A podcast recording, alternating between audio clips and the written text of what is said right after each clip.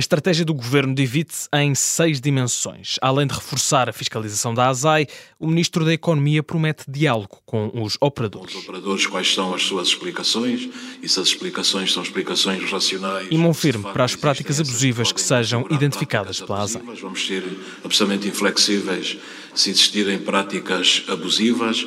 Penso que nesta fase nós temos em aberto todas as opções, este é o tempo da fiscalização. Nos da números apresentados pela ASAI destacam-se margens de lucro brutas que chegam até aos 50% em alimentos comuns. Uma delas tem a ver com a cebola, em que a diferença entre o preço de aquisição e o preço de venda ao público era de 52%, 48% para a laranja, 45% para a carne de porco, 45% para a cenoura, 43% para os ovos.